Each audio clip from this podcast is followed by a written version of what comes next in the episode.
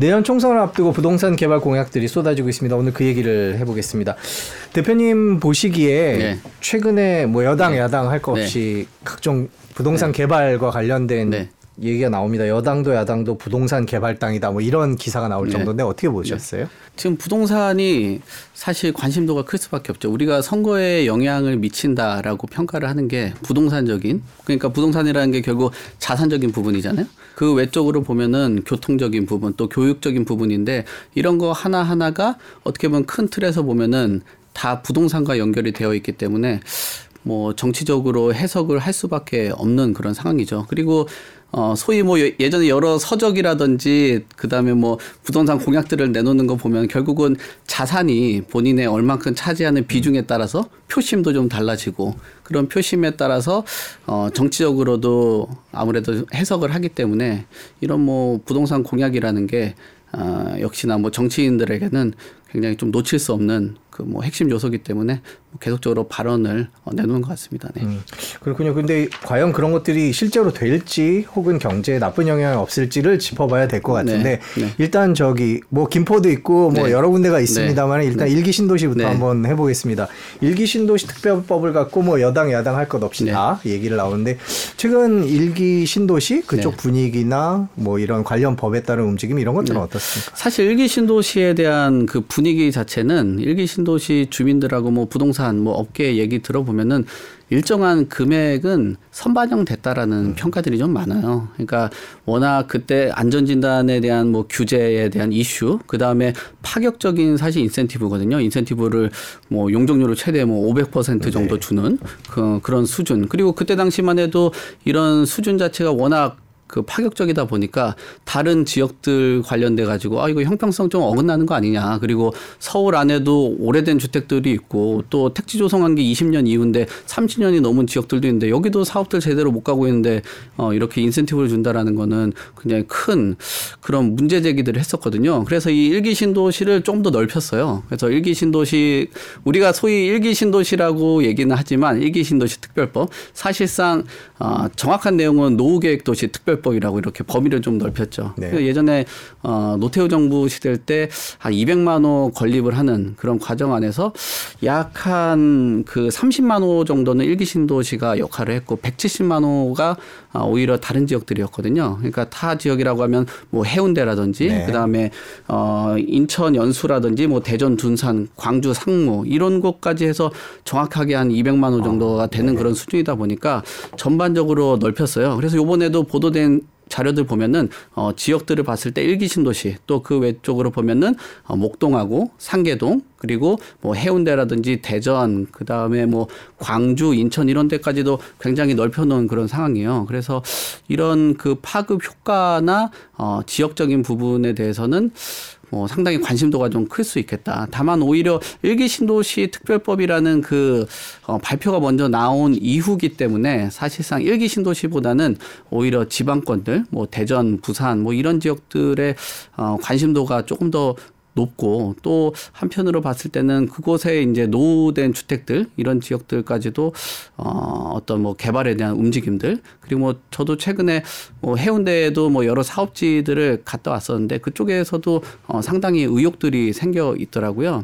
그러니까 그 뭐 현장적인 부분에는 오히려 그 서울하고 수도권의 그 뭐 시각들보다 그 어떤 뭐 부동산의 뭐 관심도라든지 온기 뭐 이런 것들이 어 지방권까지도 조금 펼칠 수 있겠다. 뭐 그렇게 봅니다. 이런 특별법이나 개발과 네. 관련된 법안이 나올 때마다 걱정이 또 괜히 부동산 네. 가격을 자극하는 네. 것 아니냐라는 네. 걱정이 있습니다. 물론 지금 최근에 찬바람이 불고 있기는 한데요. 네. 분위기는 어떻습니까? 뭐 부동산 분위기가 쉽게 뭐 따뜻하게 되어지기는 어려운 그런 상황이죠. 뭐 지금 어 거래량이 네. 어 최근 들어서 꺾인 수준을 보면은 서울권이 벌써 꺾여 있잖아요. 어, 사실상 3천 건대 유지하던 거래량이 2천 건대까지 내려갔는데 그거는 정확하게 어, 온도하고 같다라고 보시면 될 것 같아요. 한 30도 정도 됐던 온도가 20도 정도까지도 아, 네. 내려갔다라고 표현을 해볼 수 있을 것 같고요. 그 외적으로도 보면 이제 어, 이런 일기 신도시 관련돼서 과연 이게 사업이 좀 갈 수 있을까라는 의구심들을 많이 갖게 되는 거예요. 근데 우리가 그 재건축 사업을 하게 된다라면은 일반 분양 수입을 책정하기 위해서는 주변의 주택 가격하고 이제 어 일정한 좀 연동이나 뭐 수치를 근거로 해서 갖고 오는데 지금 상황에서는 어 분양 하뭐 나중에 사업들을 해서 개발을 하는 데 있어서 분양 가격을 책정하는데 어 시세는 떨어지고 있고 그다음에 지금 금융 관련된 어 비용 자체도 어 사실상 계속적으로 증가하고 있는 그런 측면이 있고요. 또 그리고 공사비 지수 같은 경우도 최근 본다라면은 예전보다도 뭐 100을 기준으로 봤을 때는 어 100 한 중반 정도까지도 올라가 있고 지금 2월 달부터 해서 계속적으로 올라가고 있는 그런 어 추이기 때문에 지금 뭐 재개발을 한다라고 또는 재건축을 한다라고 해 가지고 어 사실상 그렇게 큰 실익을 기대하기가 어렵다라고 볼 수 있을 것 같아요. 그리고 어 재건축이라는 게 사실은 뭐 거기에 관련돼서 오래 계신 분들도 중요하긴 하지만 실무적으로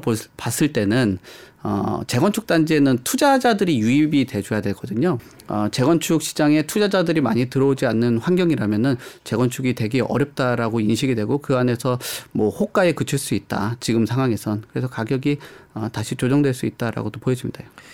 그러면 이런 일분 일기 신도시 특별법 같은 법안을 만들고 서로 경쟁적으로 이렇게 여해서 하는 이유는 정치적인 네. 거 말고 지금 당장 시장에 미칠 영향은 별로 없다고 봐야 되겠군요. 지금은 그렇게 크지 않다라고 보는 해석이 맞겠죠. 뭐 어떤 어, 합의되는 내용에 대한 그 강도가 지나치게 강하다라고 하면은 그 파급력이 어, 클 수 있다라고 보여지는데 지금 안전진단에 대한 면제 용적률 500% 그리고 리모델링 같은 경우는 한 20% 정도 증가할 수 있는 면적 이 정도면은 굉장히 파격적인 혜택인데 여기서도 파격적인 대안이 나오겠다. 지금 부동산 시장이 어, 얼어붙어 있고 또 자산 시장이 좀 잠겨 있다라는 그런 인식 때문에 더 파격적인 어, 방향성이나 어떤 합의를 내놓는다라는 거는 어, 정말 쉽지가 않고 그거는 뭐 실현 불가능한 범위이기 때문에 뭐 투자자라든지 또는 내 집 마련 하시는 분들 또 시장의 평가는 어, 좀 싸늘할 수 있다라고 보여집니다. 음.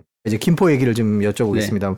뭐 김포의 아파트 가격이 변동 없다 이런 얘기들은 네. 그 이후에도 계속 나왔습니다. 네. 개인적으로 뭐 전문가시니까 대표님 네. 보시기에 이런 네. 김포 편입 문제에 대해서는 네. 개인적인 의견은 어떤 쪽이십니까? 저는 김포 편입은 지금 당장은 설리겄다라고 평가를 하는 게 맞겠죠. 왜냐하면은 어, 김포라는 지역은 좀 성장을 관리하는 지역이거든요. 그러면 앞으로 그 좀 키워나갈 수 있는 뭐 여러 가지 방향들이 많다라는 거예요. 왜냐하면 거기에 이제 인구 계획이라든지 산업 계획 같은 경우도 다 할 수 있는 뭐 계획에 맞춰서 그다음에 좀 규제도 좀 풀어주고 산업들을 육성할 수 있는 그런 환경이 조성되어 있는 그런 상황인데 지금 당장 서울하고 한다라고 해가지고 편입된다라고 해서 그렇게 큰 실익이 있겠냐라고 봤을 때는 그렇게 크지 않다라고 보거든요. 그 말은 뭐냐면은 서울이 갖고 있는 경제적인 효과라든지 서울이 갖고 있는 지역 프리미엄은 있는 거는 사실이에요. 근데 지금 서울로 편입이 되게 된다라면은 어떤 일정한 뭐 과밀 억제에 대한 규제도 받기 때문에 어 다양한 산업도 유치하는데 좀 한계가 있거든요. 그러면은 결국은 이 과정을 어떻게 하냐 우리가 뭐 통일이 된다든지 어떤 다른 곳하고 좀 합쳐지는 그런 상황이 있다라면 반대쪽에 있는 그 시라든지 나라의 어 힘이나 또 자본 여력을 키워주는 게 중요하거든요. 그러면은 지금 아직 뭐 김포라고 평가 김포라는 지역을 어 얘기를 하면 서울이라는 곳은 서울은 성인이라고 보는데 김포는 아직 한 초등학생 정도밖에 안 된 그런 상황이에요. 그러면은 키를 더 맞춰서 네. 키 높이를 맞춰서 편입이 된다라면은 어 긍정적인 효과가 클 수 있고요. 그 다음에 서울 같은 경우도 이렇게 성장한 곳하고 어떤 자산 가격이 올라가 있는 김포하고 합쳐진다라면은 뭐 부담, 뭐 본인들의 예산에 대한 부담감도 적을 수 있고요. 그다음에 서울에서 지금 고민하고 있는 뭐 매립지 있잖아요. 4 매립지 같은 경우 이런 뭐 민원 같은 경우도 좀 해소할 수 있고 김포라는 지역이 지금 가용 용지가 한 60% 정도는 가용할 수 있는 용지가 네. 있거든요. 근데 서울에 지금 주택난이라든지 개발할 수 있는 부지 찾는 게 굉장히 어렵잖아요. 그래서 이곳은 뭐 공원을 지어야 된다 아니면은 그냥 거기다 집으로 다 때려 지어야 된다. 뭐 이런 얘기들도 있는데 그런 가용 용지가 있다라는 건 개발할 수 있는 땅을 갖고 있다라는 거는 서울시 입장에서도 큰 입장이기 때문에 어, 둘다 어, 장점을 갖췄다. 다만 그 시기가 조금 더 성장할 수 있는 김포가 지금 편, 서울로 편입이 된다라는 건 조금 아쉽다라고 저는 보는 거잖아요.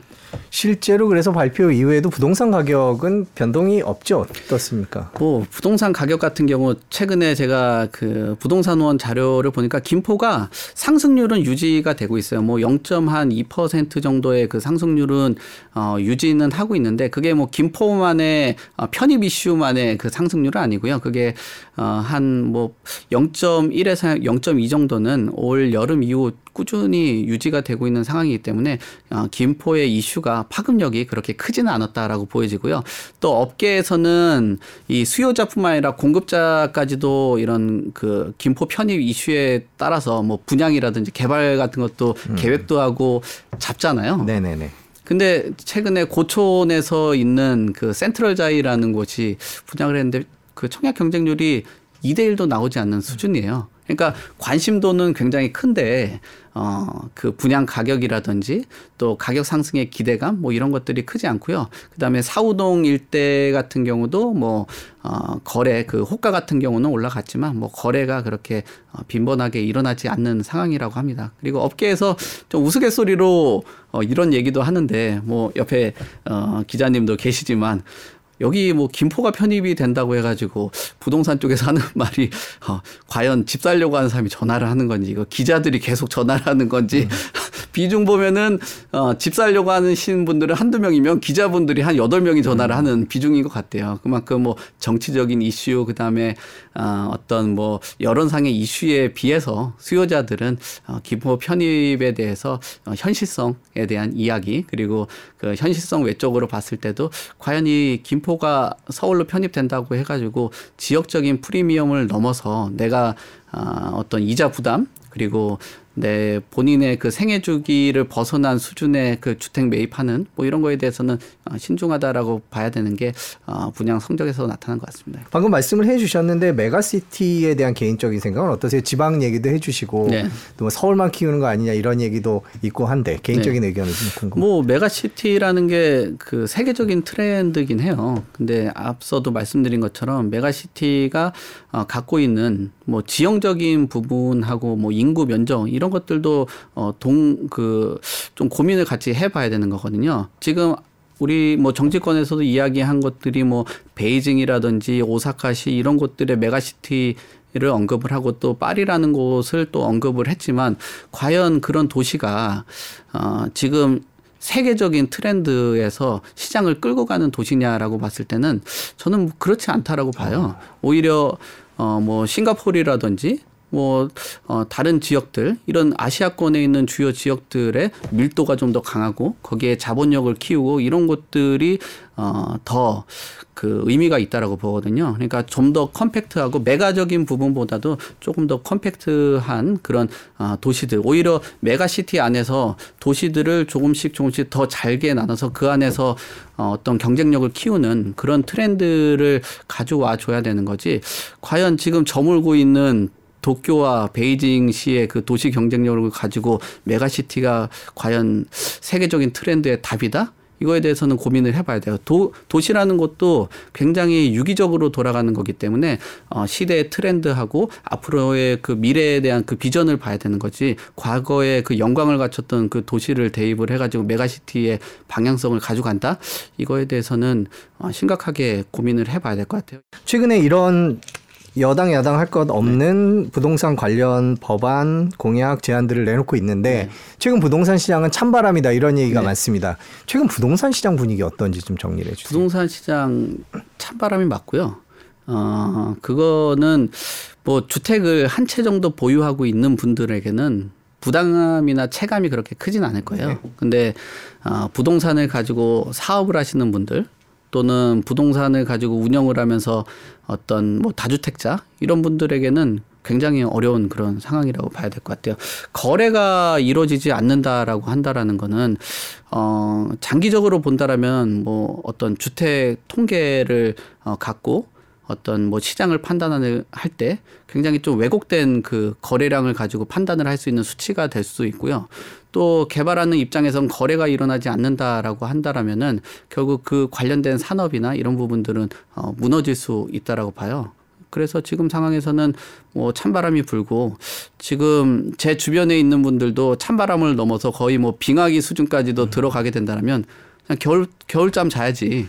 지금 뭐 겨울잠 잘 상황인데 무슨 사업을 하겠냐. 괜히 자칫해가지고 어, 부도날 수 있다라는 그런 걱정들도 하고 있는 상황이기 때문에 어, 지금 온도 정도만 유지하는 것도 어, 다행이다라고 보는 게 맞을 것 같습니다. 올 상반기까지만 하더라도 뭐 부동산 가격이 반등한다는 기사들 참 많았거든요. 네. 물론 네. 그게 뭐 이제 반짝 네. 반등이다 깜짝 반등이다 이런 얘기도 많았는데 최근에 분위기가 이렇게 다시 꺾어지게 된 네. 이유는 뭐라고 판단하고 계십니까? 뭐 우선 보면은 가격에 대한 그런 상승세가 너무 짧은 기간 안에 너무 텀이 빨랐다라고 봐야 되는 것 같아요.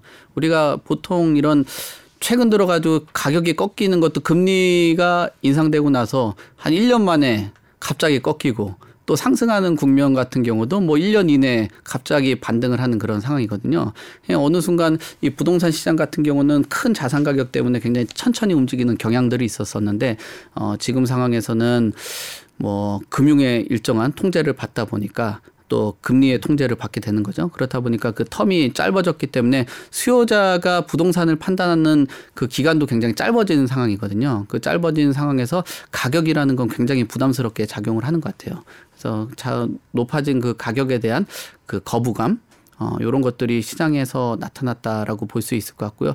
그 외적으로 보면은 시장에 대한 금리, 뭐 지금 금리가 한 여섯 차례 정도 동결은 했다라고 해도 시장 금리 같은 경우는 7% 어, 넘어서 상단은 한 8%도 보고 있는 그런 상황이거든요.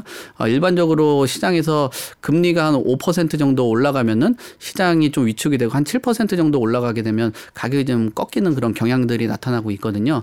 근데 지금 7%를 넘어서 상단 8%까지 열려 있다라는 거는 아, 주택 가격이 또 다시 시점이 작년 11월하고 참 비슷한 그 시기인데 음. 또 꺾일 수도 있겠다라는 우려들을 하고 있는 것 같고요. 그 외적으로 보면은 이제 어, 전세에 대한 그 위험, 깡통 전세, 뭐 전세 사기에 대한 위험들이 있었었는데 서울 같은 경우는 아파트를 기준으로 했을 때는 그래도 전세에 대한 위험도 노출이 좀 줄어들었다. 그래서 예전에는 이 전세가 무서워서 매매를 선택하는 그런 수요들도 있었는데 수요들이 어, 매매 수요가 전세로 전환을 하면서 전세 시장에서 시장을 좀 더 모니터하고 관망하는 그런 상, 그 경향들이 나타나고 있고요. 어, 그리고 정책적으로 봤을 때는 특례 보금자리론을 어, 이제 중단을 한 상황이잖아요. 그 특례 보금자리론의 핵심은 사실 일반형이에요. 일반형 같은 경우는 일정한 소득을 갖춘 사람들도 집을 살 수 있는 구조인데 소득 여건이 좀 어, 부족하신 분들 같은 경우는 의사 결정이 굉장히 좀 신중한 데 비해서 소득 여건이 좀 있거나 지금 당장 어, 집을 살 수 있는 구조를 갖춘 사람 같은 경우는 조금 더 의사 결정이 빠른 경향들이 있거든요. 근데 일반형이 지금 특례 보금자리론이 닫히면서 어, 시장을 끌고 갈 수 있는 힘들 또 본인의 어, 소득 계층들이 소멸된 그런 상황에서는 시장 가격이 올라가기에는 좀 한계가 어, 있다라고 보여집니다. 내년도 부동산 시장은 어떻게 전망하십니까? 내년도 부동산 시장 같은 경우는 어 저는 좀 횡보 장세가 좀 강하게 나타날 수 있다라고 보여져요. 뭐 어, 시장 금리가 올라가긴 해도 전세 가격이 하방 지지하는 그런 경향이 작년 트렌드하고는 조금 다른 거거든요. 작년 같은 경우나 뭐 올 초 같은 경우는 매매 가격하고 전세 가격 같은 경우가 같이 동반 하락하는 구조였는데 그 부분에서는 전세 가격이 하방을 좀 지지하고 있다라고 좀 평가를 해볼 수 있고요. 뭐 총선에 대한 이슈를 갖고 있는데 어뭐 여러 연구들을 보고 올 초인가요? 뭐 국토연구원에서 나, 나온 그 보고서를 보더라도 정책적인 기여도보다는 금리에 대한 기여도가 조금 더 큰 그런 상황이기 때문에 뭐 정책적인 총선에 대한 이슈가 시장의 그 방향성을 뭐 바꾼다라고 평가하기는 어려울 것 같아요. 그 만약에 방향성을 좀 바꾼다고 해도 그게 굉장히 일시적이다라고 보여지고요. 어쨌든 내년에는 어, 주택에 대한 가격 그 다음에 어 금리 수준 이런 것들로 봤을 때는 뭐 횡보 장세로 갈 수 있다라고 보여지는데 요즘에 워낙 그 어떤 뭐 가격의 그 변화가 텀이 좀 짧아졌기 때문에 만약에 가격선 자체가 어, 횡보가 아니고 빠르게 하락을 몇 개월 정도 일어난다라고 하면은 회복세가 좀 더 빠를 수 있다라고 보여지고요. 그 경제 성장하고 주택 가격하고도 상관성이 크거든요. 그 경제 성장 안에는 우리나라가 갖고 있는 어, 건설과 부동산 산업이 어, 뒷받침이 돼 줘야 되는데 지금 건설과 산업 어, 과 그다음에 부동산 산업 뭐 이런 것들이 위축이 된 상황이기 때문에 경제 성장률을 키우기에는 굉장히 좀 제약적이다라고 보는 어, 입장이에요. 그러면은 이런 제약적인 그 산업을 바탕으로 봤을 때 경제 성장을 올리는데 좀 한계가 좀 있지 않을까. 그러면은 어, 경제 성장이 좀 더디다라는 거는 주택 가격을 살 수 있는 뭐 구매력을 키울 수 있는 게 좀 한계가 돼 버리는 거잖아요. 그렇다면 구매력이 좀 떨어지고 오히려 인플레이션이라든지 분양 가격이 좀 오르거나 주택 가격이 뭐 오르는데 뭐 이런 것들에는 좀 한계가 좀 있지 않을까라고 생각되고요. 만약에 뭐 중국처럼 그 온갖 부양책을 부동산에 쏟아 붓는다라고 하면 일정하게 좀 상승을 할 수 있겠지만 아 우리나라가 갖고 있는 뭐 부채에 대한 뭐 문제라든지 뭐 전반적으로 어 부채에 대한 질을 관리하는 그런 측면이 있기 때문에 어 이런 부양책이 뭐 부동산이나 건설 산업에선 좀 나오기는 좀 힘들겠다라고 보는 입장입니다. 총선을 앞두고 정부가 또 여당 네. 야당 할 거 없이 네. 네. 이제 각종 부동산 대책들이 나올 텐데요. 뭐 네. 어떻게 보십니까? 뭐 영향은 제한적이겠죠. 뭐 제한적이다라고 보, 는 거죠. 부동산에서 나올 수 있는 게 몇 개 없어요. 뭐 재건축 잘하게 해준다. 그다음에 교통망 연결하게 해준다. 거기에 일자리 많이 만들어준다. 뭐 이런 건데 지금 일자리 지금 쉽게 만들 수 있는 환경 아니잖아요. 그리고 재건축 같은 경우는 어, 소위 뭐 규제나 행정적인 부분을 건드려 준다라고 해도 시장에서 받쳐주지 않잖아요. 뭐 지금 사업을 하는 주체가 정부가 아니라 지금 사업의 주체가 조합들이 하는 그런 사업인데 조합들이 주머니 사정이 넉넉지 않고 그 주머니 털어가지고 개발을 해야 되는 그런 과정인데 뭐 재건축 사업들이 쉽지는 않는 거죠. 오히려 어 최근 들어서 그 뭐 부동산 시장에서는 그 추가 분담금에 대해서 고민을 많이 하고 있는 상황에서 뭐 재건축을 활성화한다라고 해서 그게 시장에 큰 영향을 끼치냐라고 봤을 때는 어렵다라고 보여지고요. 뭐 교통적인 측면이 조금 도움이 될 수 있다라고 보여지는데 어, 이 부분 같은 경우도 뭐 타당성이 뭐 A 노선에 비해서 어, 기타 B, C, 뭐 D, F 뭐 이런 것들이 나오는 거에 대한 그 한계점들이 있기 때문에 그런 부분에서는 뭐 정치인들이 가끔 좀 너무 착각을 하는 경우들이 있는 것 같은데 시장에 있는 분들 같은 경우는 지금 어 정치권의 부동산 공약이라든지 이런 것들을 솔직히 좀 욕을 하고 있는 음. 상황이기 때문에 그런 청사진보다는 오히려 현실성 있는 얘기들을 해준다라면 아 뭐 오히려 좀 도움이 되지 않을까 뭐 그렇게 봅니다. 네, 뭐 총선 때까지 제법 시간이 남았는데요. 또 네. 어떤 네. 정책들이 나올지 네. 또 그때마다 모셔서 얘기를 듣도록 하겠습니다. 오늘 긴 시간 감사합니다. 네, 감사합니다.